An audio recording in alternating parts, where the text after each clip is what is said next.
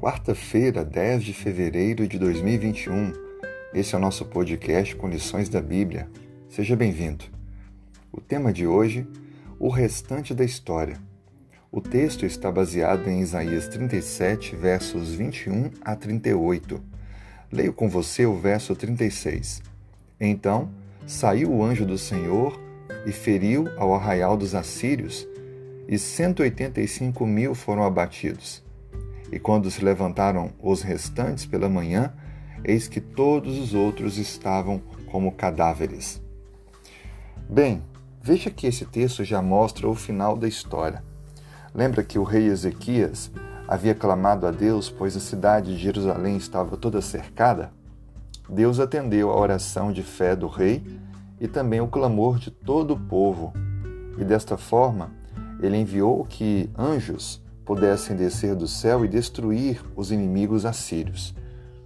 Mais tarde, a Bíblia descreve que o próprio rei Senaqueribe voltou para Nínive, a sua cidade principal, e chegando lá foi ferido e morto pelos seus próprios filhos, cumprindo a profecia que Deus havia declarado antes ao rei Ezequias, que os assírios não invadiriam Jerusalém, o rei voltaria pelo mesmo lugar por onde veio e morreria.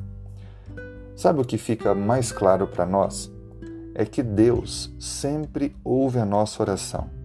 E nos momentos mais difíceis, ele atua.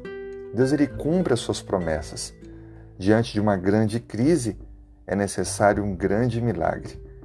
E isso foi o que Deus fez naquele momento. Deu a vitória e garantiu, assim, a manutenção de toda a nação de Judá, de onde viria o Messias, o Salvador Jesus. Deus tem para mim e para você também promessas, promessas de vitórias, de bênçãos.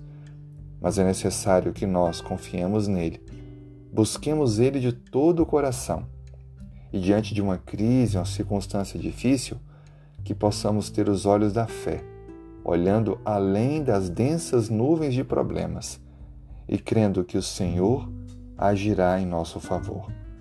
Viva esse dia com esperança. Olhe à frente com fé em Deus.